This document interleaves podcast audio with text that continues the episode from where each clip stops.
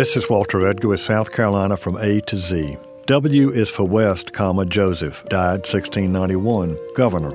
After serving in the Royal Navy during the Second Anglo Dutch War, 1665 to 1667, West, now styled as a captain, was named to command the fleet of three ships sent by the Carolina proprietors to settle the colony in 1669. He was not South Carolina's first governor, but he held that office for 10 of the colony's first 15 years and took a leading role in managing the colony from the beginning he emphasized subsistence crops while experimenting with more tropical products to provide future wealth for both the colonists and the colony's proprietary owners. Suffering from malaria and the dry gripes, he left the colony and moved to New York, where he died.